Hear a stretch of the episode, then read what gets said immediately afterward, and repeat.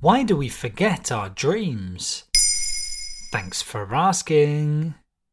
On average, we remember just one dream per week, and around 5% of us never remember any. But in reality, we all dream. It's just that some of us never have any recollection of doing so.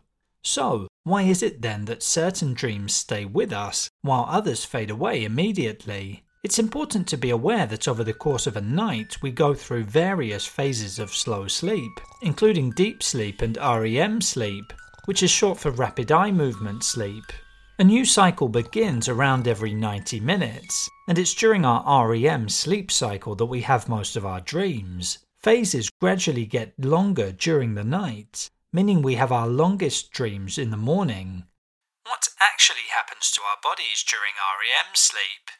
Our eyes move around underneath the pupils, our body temperature rises, our heart rate, breathing rate, and blood pressure also increase. When we move from REM sleep to slow sleep, dreams can disappear from our memory in as little as 10 minutes. The exception is when you wake up right in the middle of a dream, in which case you tend to remember it. the explanation behind it is actually very simple. Our brain simply can't remember everything. It has to clear things out by selecting information that it considers most important. And most of the time, what we dream about simply isn't consequential enough. It's the hippocampus zone of the brain which consolidates our memories, and it's very active during the night. Why don't we all remember the same proportion of our dreams then?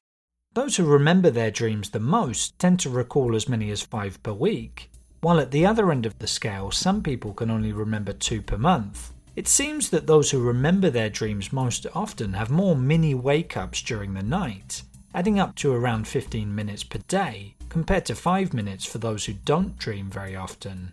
They're more sensitive to noise and other external stimuli. That goes some way to explaining why they remember more dreams. But do they actually have more dreams overall, including those they forget?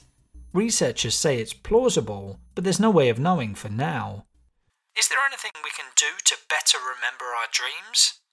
One way is to not rush your morning wake up ritual. Stay still in bed, keep your eyes closed, and try to remember what was happening in your dream. Keep a pencil and notepad within arm's reach, and note down everything you can before the memory fades. Likewise, it seems that taking longer to go to sleep at night may be conducive to remembering dreams. Our minds start to wander during a phase known as hypnagogia. It's a state in between wakefulness and sleep. There you have it. Now you know why we forget our dreams. In under three minutes, we answer your questions and help you understand the true meaning behind the trends, concepts, and acronyms that are making headlines. Listen along and you will really know for sure.